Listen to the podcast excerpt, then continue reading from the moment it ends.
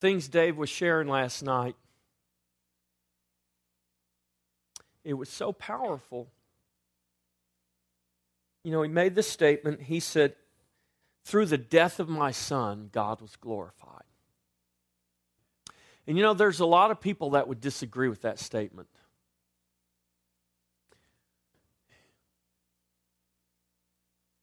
If they didn't know I was going to say or do any of this, and I, I, you know, I just, but I've watched this family over the last year.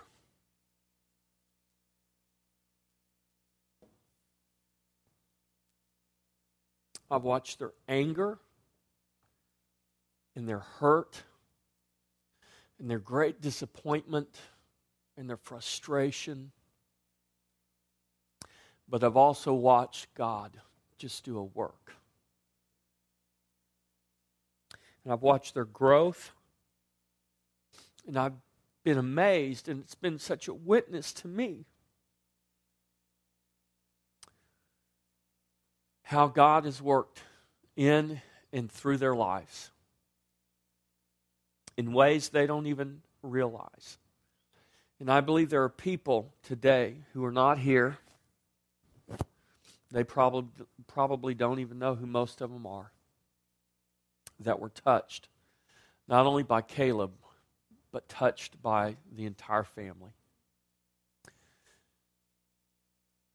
And, you know, one of the things Dave said last night you know, that God achieved his purpose through Caleb's life. And in some accounts, some would say Caleb had a short life. But Caleb had the life God gave him. And Caleb achieved the purpose God created him for. And this family today is still walking out and achieving and fulfilling the purpose that God has for their lives. And when it's all said and done, church, and this is why these things are so, so important for us to understand. When it's all said and done, we come down to the very sovereignty of God. And we have to choose whether we will trust Him above and beyond everything else in spite of what life looks like, in spite of what life brings our way, do we trust in the sovereign God of the universe? And I, I've been so encouraged to see this family put their trust in the sovereign God of the universe. Not that they have all their questions answered. You know, when it's all said and done, our questions really don't amount to a hill of beans because we're still left with one thing standing before us, and that is God. And I can look at my questions or I can look at God. And God can choose to answer my questions or He can choose not to. But I'm still left with God. Thank you for being a witness and being an encouragement to me, and I believe to so many others, as you have stood and even in your anger and your hurt, you've stood, though, and you've come to a place of deciding to trust God in spite of everything. And I know, I know that's exactly what Caleb would want. That's exactly what he would want. Because that's where he is. Amen. Amen. Father, we just pray for this family.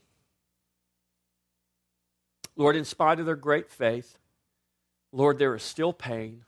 There is still, Lord, pain and a scar. And, and there will always be a degree of pain, and there will always be a scar. But Father, I'm just so thankful for your faithfulness and your unconditional love that you've poured out in their life. And Lord, even in the midst of all that they've been through, Lord, they have never stopped pouring that love into the lives of others. In their deepest pain, in their deepest darkness, God, they never stopped loving. And we're so thankful for that, God. And we're thankful, Lord, that we have been the recipients of that love. That in your grace and in your divine providence, you have arranged for us to be the recipients of the love that you've poured out into this family. And we are thankful for that, Lord Jesus. And we are thankful that you've allowed us to walk with them through this valley and through this darkness. And we thank you, Lord, that you've allowed us to also see that you've brought them, Lord, and you are bringing them to that higher ground, so to speak, to that table and to that place prepared. Lord, even in the presence of our enemies. Lord, you're such a faithful God, and we're so thankful today. We're thankful because we know, we know where Caleb is. And we're thankful, God, for the love that you poured out and for the faith that stands as a testimony. God, we just say thank you today. I thank you for this family. I thank you, Lord, for your faithfulness. And Lord, for everything, we give you the glory and we give you the honor. We thank you for the life of Caleb Brooks and the testimony his life is. His life remains to be. We thank you for that, Father. In Jesus' name, amen.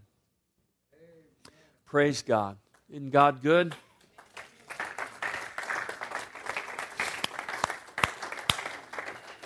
Hallelujah. Open your Bible to 1 Corinthians chapter 12. And we're going to talk about being members of the body today. This is really continuing on in our series on spiritual gifts.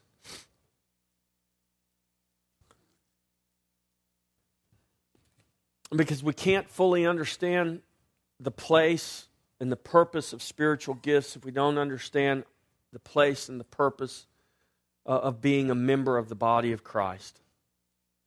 And I know that I'm kind of taking this from a, a general perspective.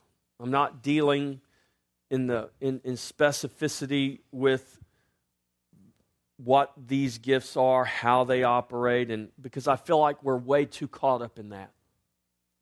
Feel like we focus on that so much to where our gift becomes the focus. And, and, and, it, and it becomes such that, that the church begins to, it appears, to worship gifts more than they worship God. And it was never meant to be that way. And so, 1 Corinthians chapter 12, verse 18. But now God has set the members, each one of them, in the body just as he pleased.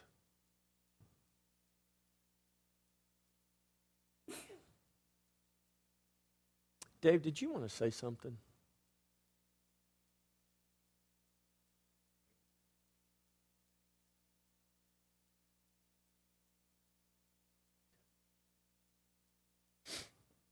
And if they were all one member, where would the body be? But now indeed there are many members, yet one body. And the eye cannot say to the hand, If I, I have no need of you, nor again the head to the feet, I have no need of you. No, much rather, these members of the body which seem to be weaker are necessary, and those members of the body which we think to be less honorable, on these we bestow greater honor and our unpresentable parts have greater modesty, but our presentable parts have no need.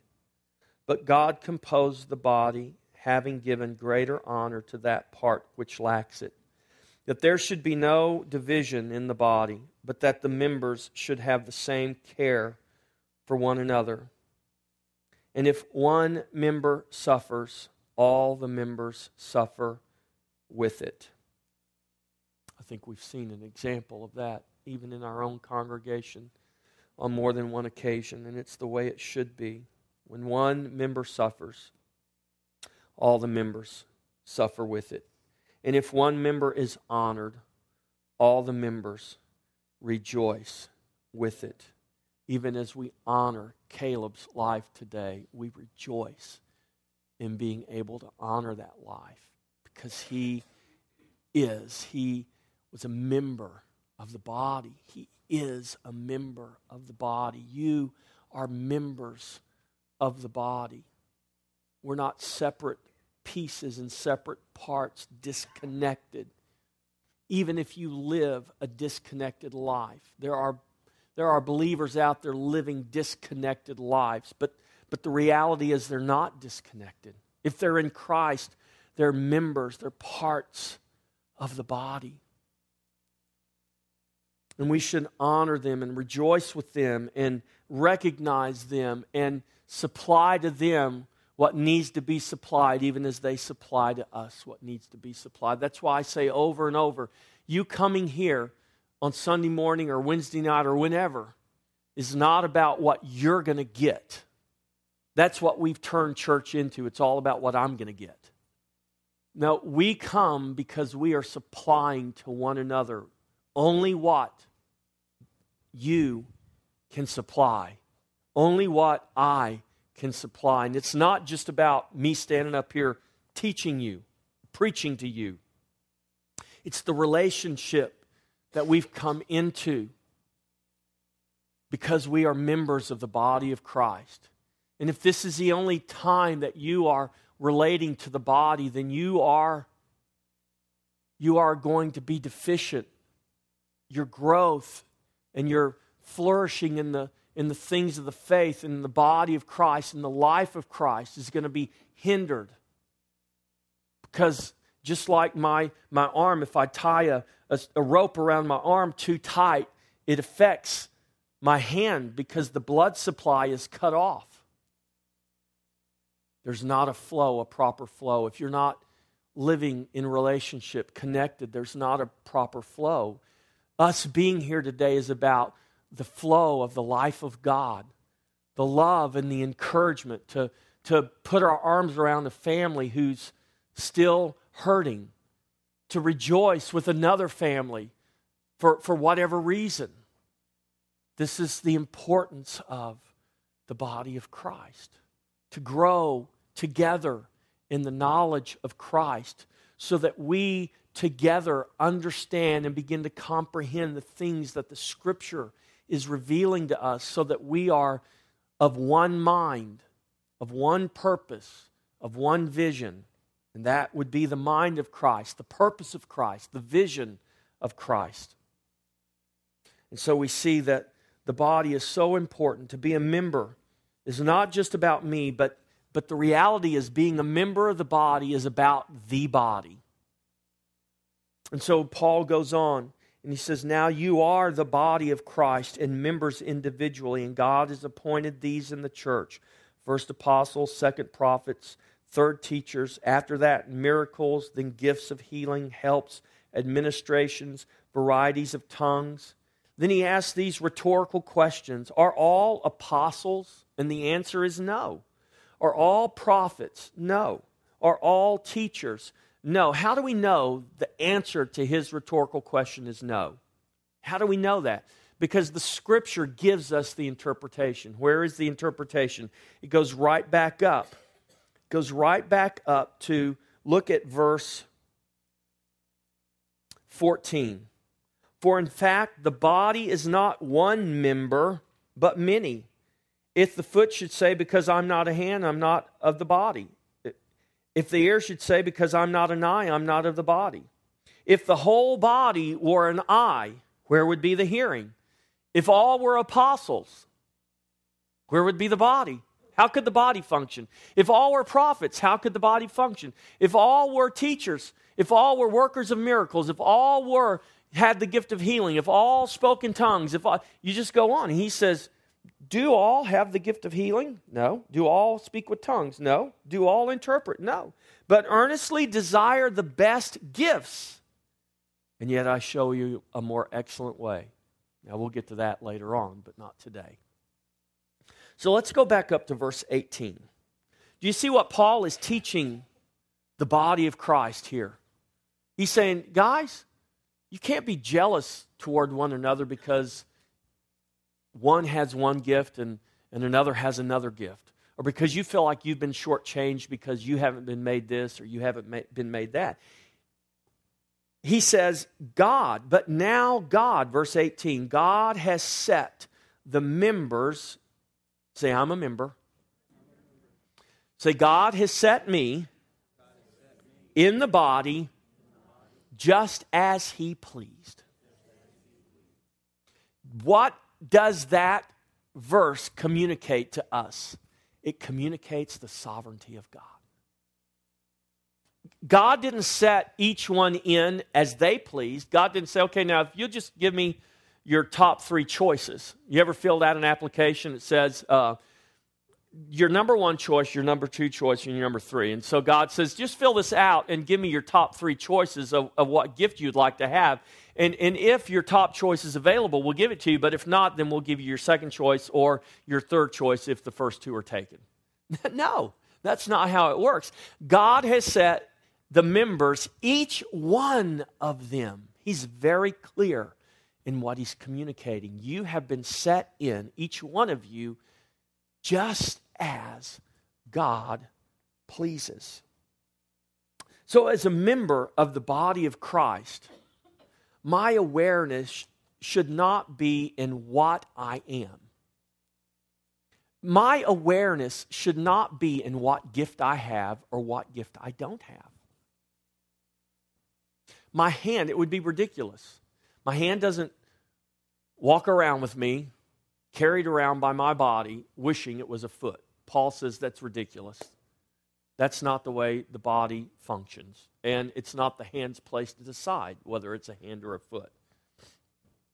So, as a member of the body of Christ, my awareness should not be in what I am, but in who I am. Did you catch that? See, we've turned gifts into something that we worship. Turn on your Christian television stations and you will see the worship of gifts proliferating the airwaves. And it was never meant to be that way. Paul wrote a whole letter disciplining a church because they were so out of order in terms of their gifts. And he says, guys, it's not about the what I am, it's about who you're connected to. It's about who you are connected in. Who are you in? If you are in Christ, then Christ has set each one of you in the body just as He pleased. So, because of who I am connected to, what I am, whether I'm a hand or a foot or an ear or a toe or an elbow, it doesn't matter. What I, what I am in the body, my function or my place has already been determined where? In Him. He determined it. If I don't if I don't have a revelation of that truth, then I will be like a lot of Christians running around today discontent trying to figure out what they're supposed to do, where they're supposed to do it, how they're supposed to do it, going around trying to make their gift come to pass. Well, God's given me the, this gift and this office, so I'm gonna now I'm gonna make it happen. You're not gonna make anything happen. You can't make anything happen. And, and if you do, remember we talked about being an illusion? You're, you're only living an illusion if you think that you can make anything happen. So I'm to rest in the promise of His grace that causes me to operate and to work according to the place and function that He has set for me. Where? In His life. In His life. How does my hand function? My hand functions in my body because it's connected to life. It's in the life of my body. So my hand can function because it's in the life of my body. And my hand can't function outside the life of my body, neither can yours. You can't function outside the life of God's body, which is the body of Christ. You can't do it. And if you think you can function independently of that, and go out and make your own thing happen, then you're living an illusion that's rooted and grounded in deception. And there is much of this deception floating around out there these days. So let's talk about how we operate in the body. Many believers are trying to operate independent of the head, and they don't realize it. So if I get it into my mind that God's gifted me with whatever, and I feel like I'm gonna, now going to go out and save the world because God's given me a gift. Do you see that that is the height of pride and arrogance? It is. And I might not even realize how proud and how arrogant that is. I might, I might think I'm very humble. But any attitude within us that thinks that we're going to do something apart from God really is the height of pride and arrogance, whether we realize it or not. We try to fill our life with good works, trying to find our place in the body. And, and here's my point of everything I'm talking to you about today. If you will if you will become aware of who you're connected in, if you'll become aware of Christ who is your life, and you will seek him, if you will seek to know him, not what my gift is, not how I operate, if you'll seek to know him, I promise you God will cause you to function and to operate and to work in the very place that he's created you to be doing what He's created you to do. And, and, it won't be just two hours on a Sunday morning or a Wednesday night or a. No, it, it's, it, it is who you are all the time. You don't stop being a body, the body of Christ when you leave these doors. You're not part of the body just when you're here. You're part of the body all the time. And so, whatever gift God's given you, whatever function, whatever place, you walk in that all the time. Whether you're at work or whether you're at home, whether you're dealing with family, friends, enemies, it doesn't matter.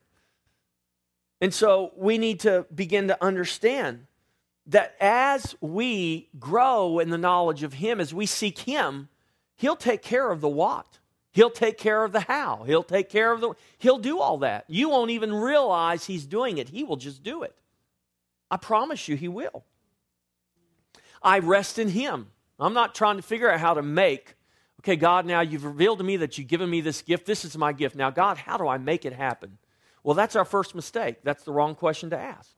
I can't make anything happen. But, but as I seek Him, as I grow in the knowledge of Him, as my eyes and my heart are turned to Him, and He just causes everything to flow in its proper place. So we're not to seek a place or a function, we're to seek Him. And in seeking Him, we come to know Him as the head of the body, which we're members of. So we're seeking Him, the head. So here's an example. Does your hand, now, why am I going back to this analogy of my hand or, or the body? Well, because this is the exact analogy that Paul uses with the Corinthians. Read 1 Corinthians chapter 12 and you see this is exactly, Paul is using the body, the physical body, as an example to help them understand how things operate in the body of Christ. So, does your hand have to find its place before it can function in your body? When did your hand find its place in your body? What seminar did your hand go to to, to, to learn how to function as a hand? What book did your hand read in order to maximize its potential as a hand? Because it has the gift of hand. It's got the office of hand. It didn't, did it? How, how in the world did your hand learn to be, become a hand and function as a hand? I'll tell you how, because God made it to be a hand and, and it didn't have to learn anything, it just did it. It did it. Why? Because it was connected to the life of the body. And who directed the hand to do what the hand does? The head does. Thank you. So, well, okay. So, what about your eyes? How did your eyes learn to see so clearly? What about your ears? How did your ears learn to hear? How did your nose learn to smell or your mouth learn to talk? Or your feet learn to walk? How did they do that? They did that because that's what they were created to do. And they didn't spend 10 or 15 or 20 years trying to figure out how to operate in their gifting. They didn't spend hundreds of dollars on books that they should have just saved that money instead of spending money on all those books trying to figure out how to be a better hand, a better ear, a better nose. No. they are connected to the life of the body. And because they're connected to the life of the body, they work, they function.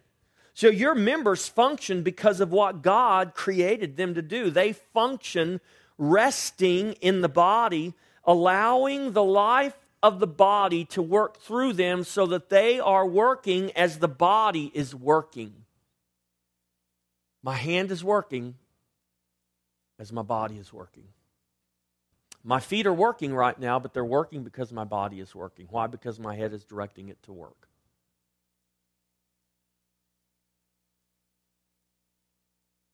They work under the direction of the head. They work empowered by what? Empowered by the life that's in the body. Amen, church? Do you see? We get so stressed out over I, you know how I know? Because I used to be the same way. I still have people, I just want to know what my gift is. I want to know what my place is. I want to know what my function is. Why are you asking me? I didn't create you. God created you. That's like the hand asking the big toe, Are you sure I'm supposed to be a hand? Why are you asking me? I'm just a big toe. I'm just a created member too. No, see, God, God, do we really trust what, what 1 Corinthians 12 18 says? Do we trust the sovereignty of God that God has set each one in the body just as He pleased? That if I'm a hand, I'm a hand because God made me a hand. If I'm a foot, it's because God made me a foot. But I don't want to be a foot. Well, then talk to the head. You ever had someone say, talk to the hand? No, don't talk to the hand, talk to the head. Talk to the head. So, is the body of Christ just like our natural bodies in that sense? As believers, we function in the body of Christ as we rest in the body, as we allow the life of the body. What is the life of the body? What's the life in us? Christ, the Holy Spirit.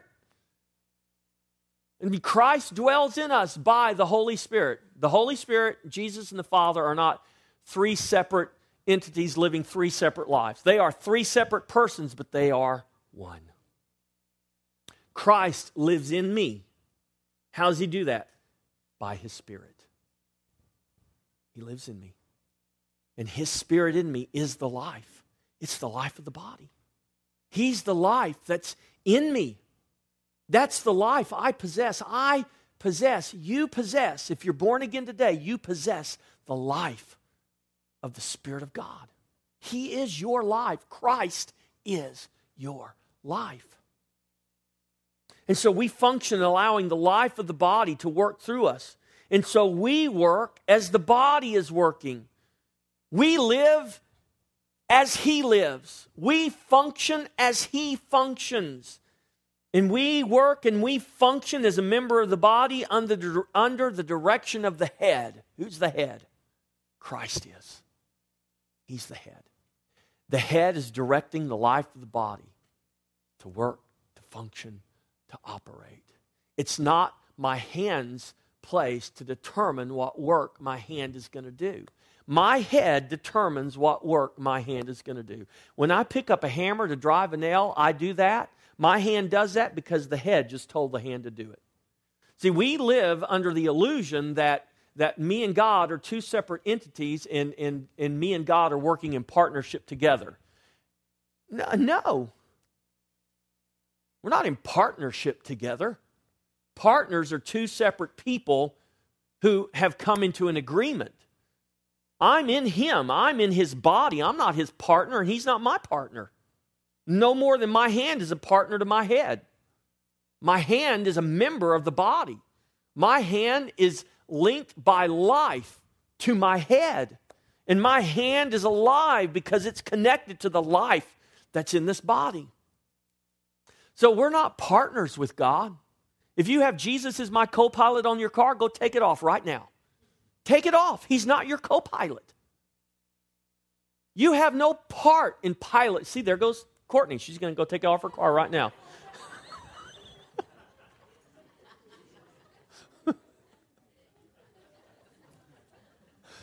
We have no part in driving or directing anything. He is the head.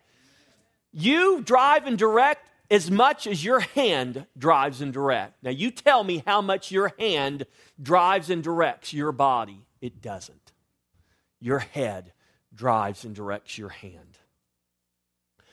The reason we fundamentally resist that is because we want to be in control. And you know what part of us wants to be in control? It's our fallen nature. That is, that's what got man in trouble to, to begin with. It's our fallen nature that, that, that wants to be in control so bad that we'll even create theologies that prove that Jesus is my co pilot, He is my partner. I do have a say in this. Mm-mm. Listen, I'm a member of the body. It felt good to take that thing off your car, didn't it?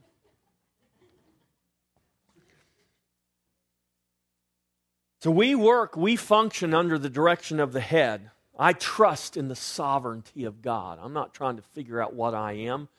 I want to grow in the knowledge of who I am in. I want to know my head. I want to, I want to have such clear lines of communication that when my head speaks, just like Jesus said, when I hear my Father speak, I speak. When I see my Father do, I do. He was a perfect reflection, a perfect image of the Father. Why? Because the Father was in him and he was in the Father. He wasn't like having special vision seeing up in heaven. No, the life of the Father was in Christ, and, and Christ was in the Father. This is what he told. This is what he told Philip. It's what he told his disciples in John 14. Listen, church, the life of God is in us. The life of Christ is in us. The same way Jesus was directed by his Father is the same way we should be directed by, by Christ Jesus, our head. And if God wants to make me or get me any way he wants to, then I am left with trusting my sovereign head. This is why the prophet Jeremiah says, Who are you, O pot, to say to the potter, Why have you made me the way I am? Paul is saying the very same thing. Who are you, O Corinthians, to say, God, why did you give me the gift you gave me? I wanted the gift that guy got. Don't you know that God has set each one of you in the body just as He pleased? That's a revelation we need to get. You know why? Because my hand doesn't stress out over what it's supposed to do, it just does it at the direction of the head. God doesn't want us to stress out over what we're supposed to do. If we, are, if we understand how connected we are to His life, we shouldn't stress out over what He wants us to do. We just, we just follow the direction of the head and we do it. Because, because I'm not the one that's going to make it happen, He's going to make it happen. It's not my strength and my power that's going to achieve it, it's His strength and His power that's going to do it. I am called to rest in that. So sometimes we're very conscious. Now, think about this.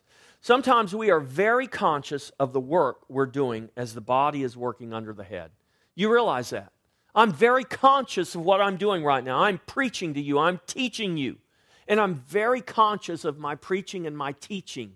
And so I could I could sit here and I could enumerate on a piece of paper the, the things that I might be accomplishing as God works through me in my preaching and my teaching.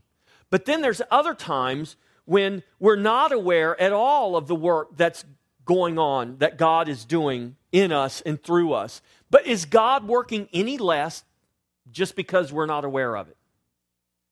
No. But, but here's what I should, though, understand.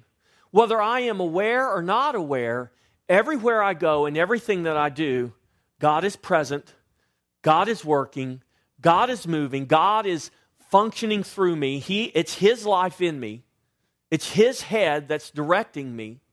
And so I, I need to understand, have this understanding. It doesn't matter whether I'm aware or not aware. I need to know that wherever I go, whatever I do, God's working.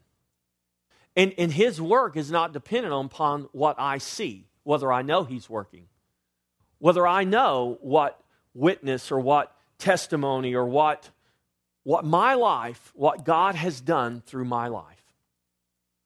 So I, I, I was thinking about this last night. You know, I've got a compost pile. I mean, you guys got a compost pile? I got a compost pile. Do you know that those worms are working for you in that compost pile and they don't even know it? Now, seriously. They're working there, doing what they're doing. Why? Because that's what God created them to do. But there's a work taking place. What I'm saying is this we get so caught up by what we see or what we don't see. And because I don't see certain things, because I don't perceive certain things, because I can't see the cause and effect relationship, doesn't mean it's not there. It doesn't mean that, that just because I can't see the cause and effect in my life, through my life, that God's not working in my life, through my life. Do you understand that?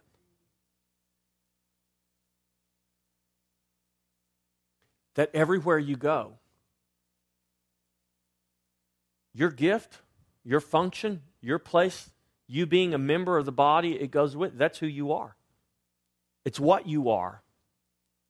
It's not something you walk in and out of, it's who you are all the time. And God will use, He will use anything and everything to do His work, whether you realize it, whether you're conscious of it or not conscious of it.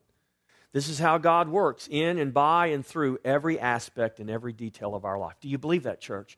That God works in and through and by every aspect and every detail of our life, whether we're clued in on it or not.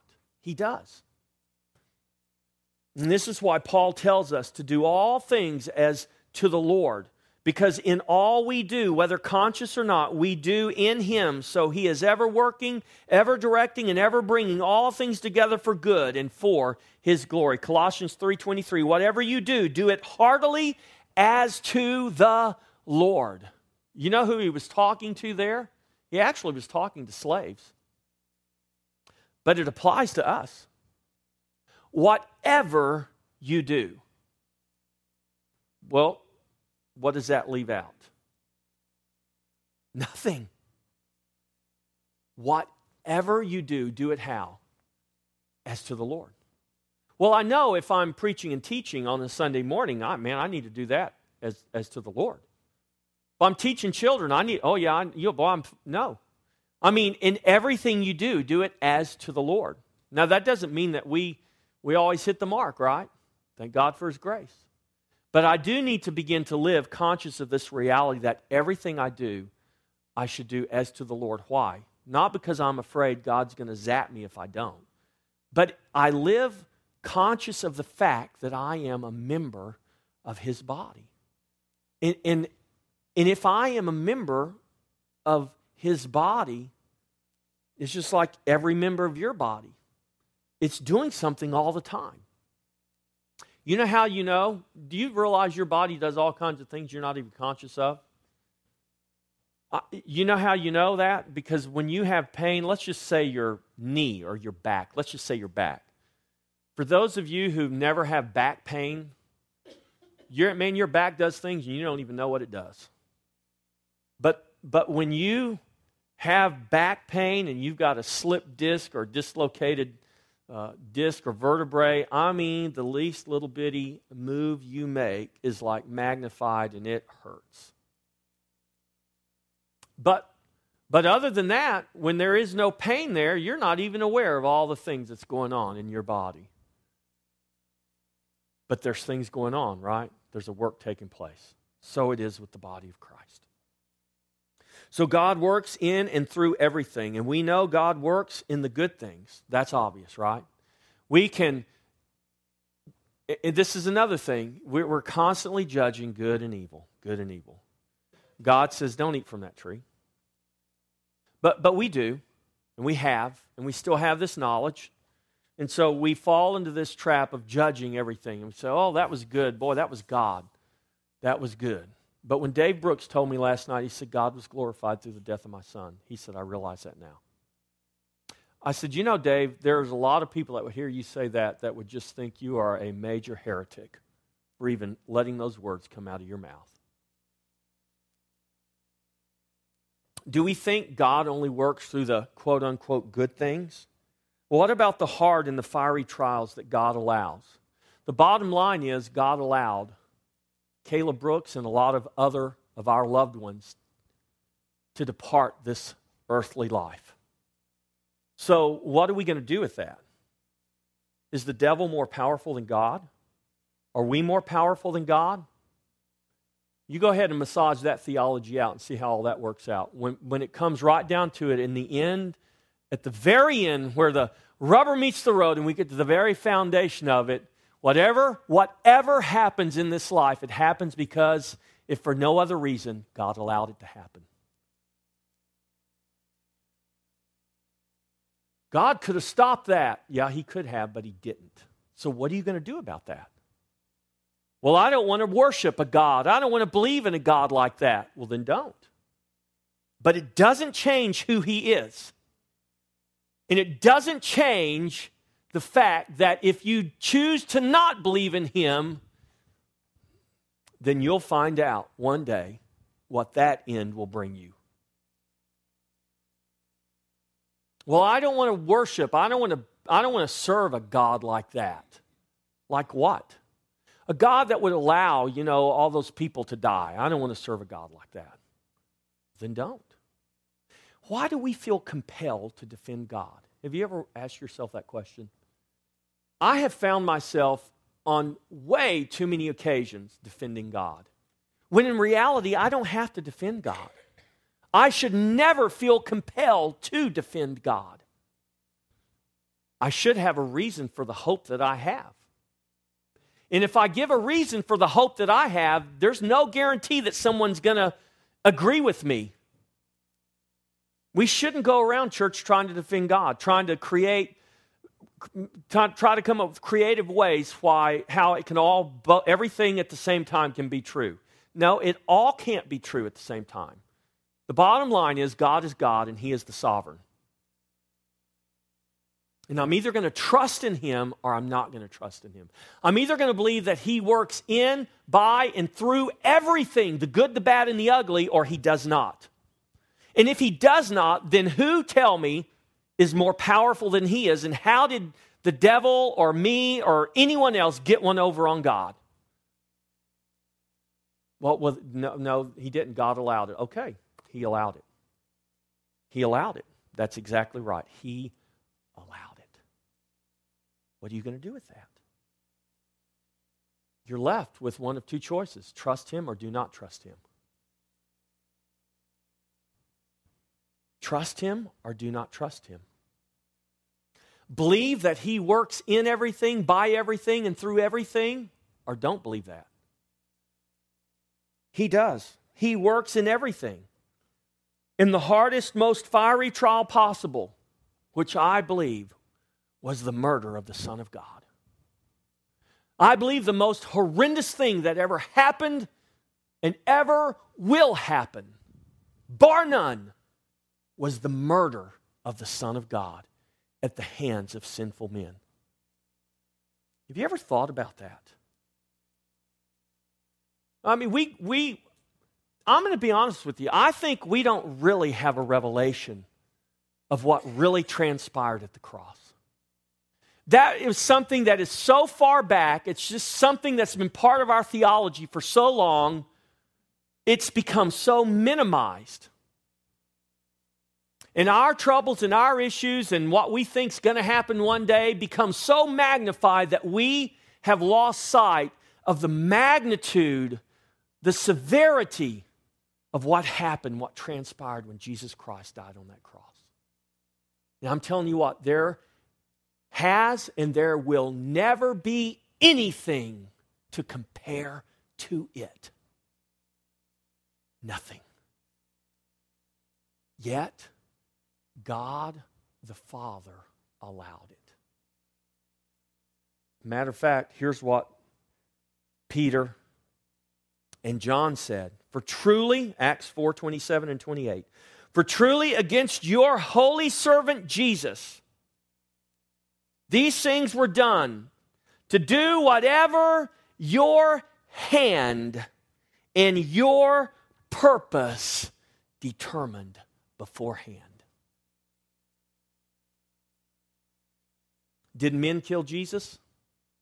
Absolutely. Were those men held accountable and will they be held accountable? Absolutely.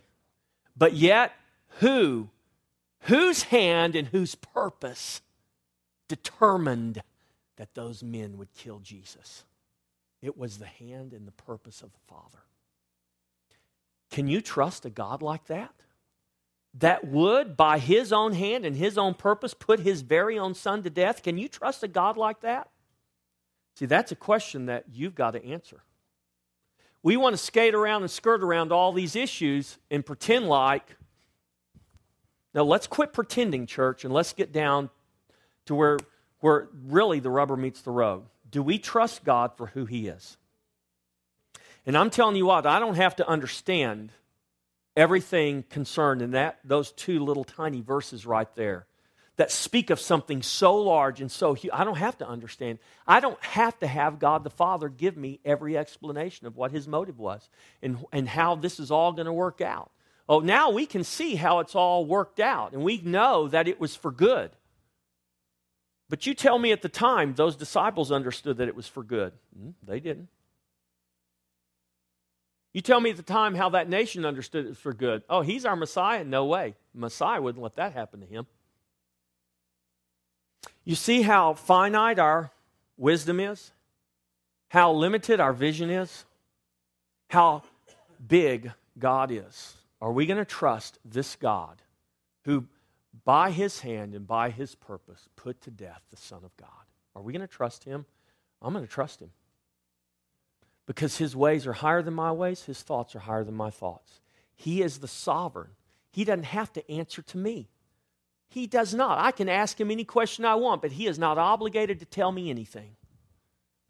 I am left with one thing, and this is it. Are you going to trust me? Or are you not going to trust me? Well, explain yourself to me, God. God says, I don't have to explain myself to anybody. Are you going to trust me or are you not going to trust me? Well, as soon as you tell me why you did that, then I'll trust you. Well, you keep waiting for that. Maybe I will and maybe I won't tell you. But I'm still left with one thing Do you trust me? See, the question's not our question to God, the question is God's question to us. God is saying, Do you trust me?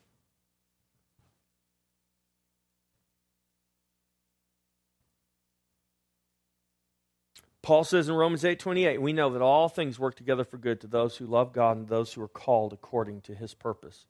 And so this scripture encourages us to know that all things work together for good. How is that possible?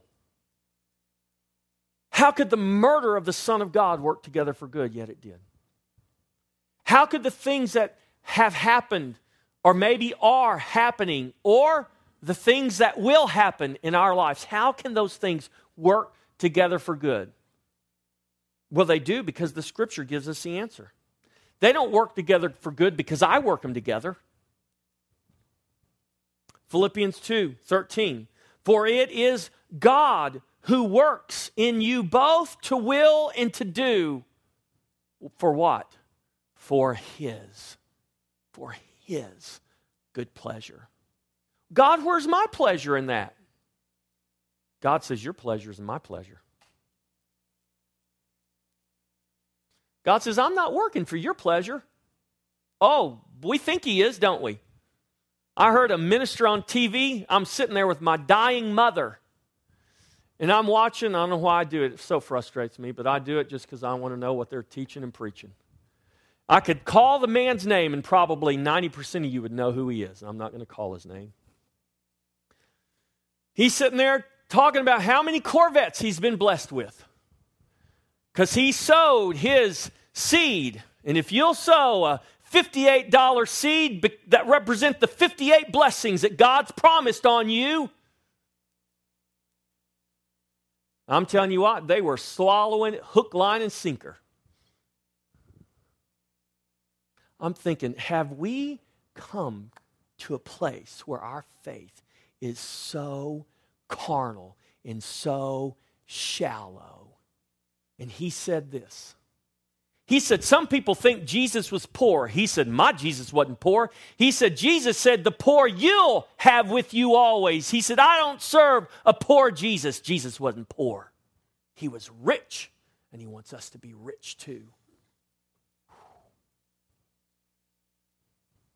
Now, that might seem extreme to you, or it may not seem extreme to you. You might, you might be sowing your $58 seed hoping you're going to hit the jackpot too. I don't know. If you are, I would encourage you to get in the book and read the scripture and not be fooled and manipulated by wolves in sheep's clothing. Now, this brother, I'm not questioning. He may be, he may be totally saved. He may get to heaven one day and realize. I, I don't know. But, but I can't, God correct me if I'm wrong, I can't reconcile it as I read the scripture. Can't do it. I can't do it. Do we trust? Do we trust that God, that God is the one working, that God is the one that will bring all things together for good? Have you ever been in a situation in your life where you can't see how anything good will come out of it? I have. I know many people who have been in those situations. And it doesn't really matter whether I can see how, how whether I, listen to me, church, it doesn't matter whether I can see how good will come out of a situation. Because it's not for me. God's not working for me. Oh, that hurts us. He is working for His pleasure, not my pleasure. He's working for His glory, not my glory. But here's the thing if I understand that in His grace, because of His pleasure, and for His glory, He has saved me and brought me and made me a part of His body, then I reap the benefit of His life and I reap the benefit of His pleasure. I reap the benefit of His glory. Though the glory, it's not mine, but if I'm in Him, if I'm connected to His life, as a member of His body, I reap the benefit of it because because why? Because I am in Him. Just like the, the food I take in, the nutrients I take in, does my hand reap the benefit of those things? Yes, it does. But I don't do those things just for my hand, I do those things for the life of the body, for the totality. And so is Christ as I begin to understand that it is God who works and wills to do for His good pleasure, I begin to rest in His sovereignty, in His plan, in His purpose. I rest in being a member of His body connected to His life in Christ. I'm talking to you today about being a member of the body of Christ. To not see yourself as, as a disconnected member to not see God as your partner or your co pilot, but to see yourself totally and completely for what you are, totally and completely dependent upon His life. And everything He does in you, by you, and through you is not for you, it is for Him. It is for His glory, it is for His pleasure. But we reap the benefits of it because we are in Him. And so, when is God doing this work through his body? Or I could say this when is God working in me? Or when is God working through me? Acts 4.30, after Peter and, and, and John were, were, were released, they had healed the, the lame man at the gate, beautiful, and they got in trouble for it, and they were beaten and commanded not to ever preach Jesus again. They come back to where the other disciples were. And they prayed this prayer and they said, Lord, let's just turn over there real quick. Acts chapter 4.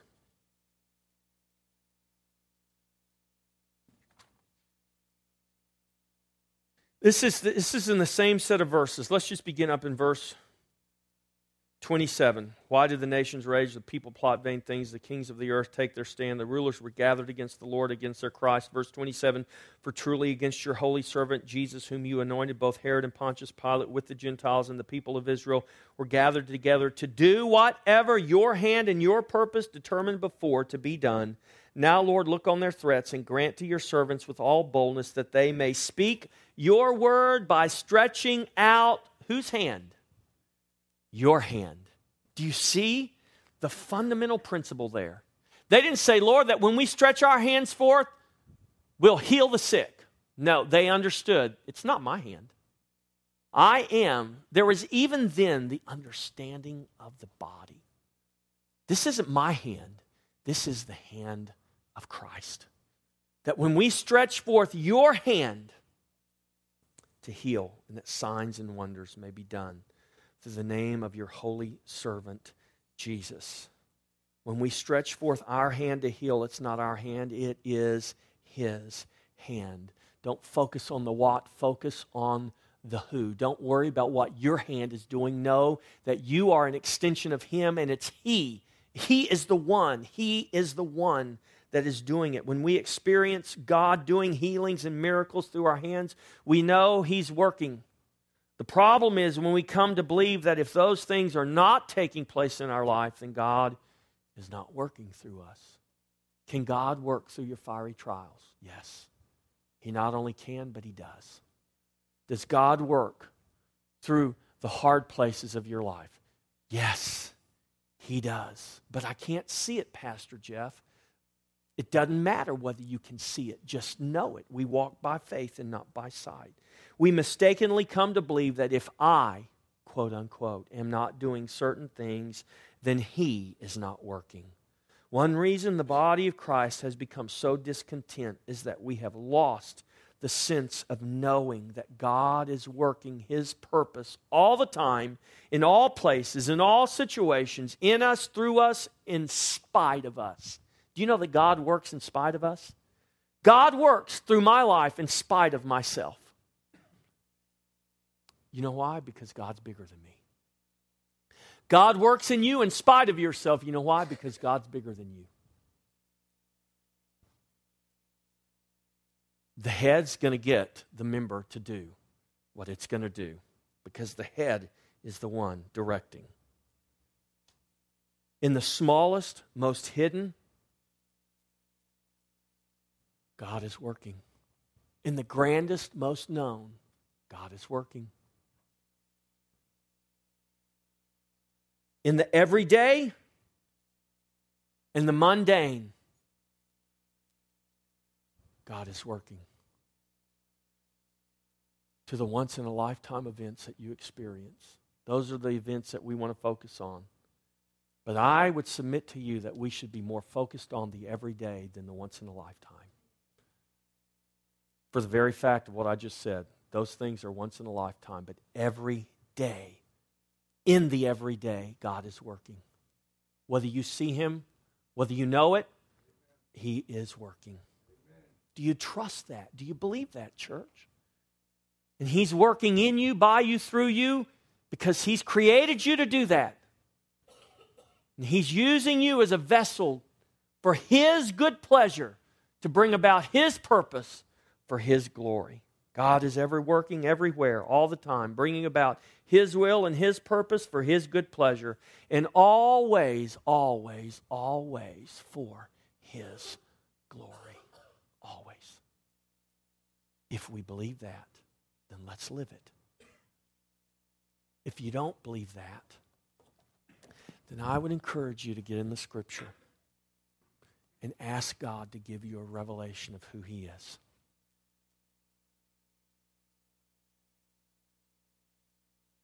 Seek me, he said. You will seek me and you will find me when you seek after me with all of your heart. It's not the what, it's the who. We must know him. Above all things, we must know him. And as we know him, I promise you everything else will fall into place.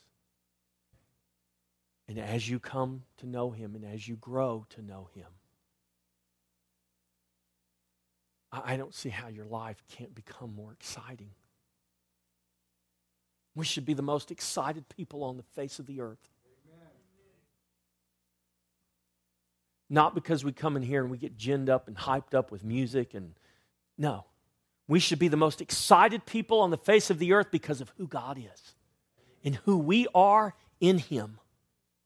If that doesn't excite you, church, then you don't have a revelation of who you are. If God is just your 911 service and you call on Him when you have an emergency, then you've, you've missed the whole point. I'm telling you, you need to know Him in a deeper and a greater way than you know Him right now. Because you're living under the illusion that the only time you need God is when you have a crisis in your life. If you understood who He is and who we are, you'd understand that I need God just like my hand needs to be connected to me. Let's stand and let's pray.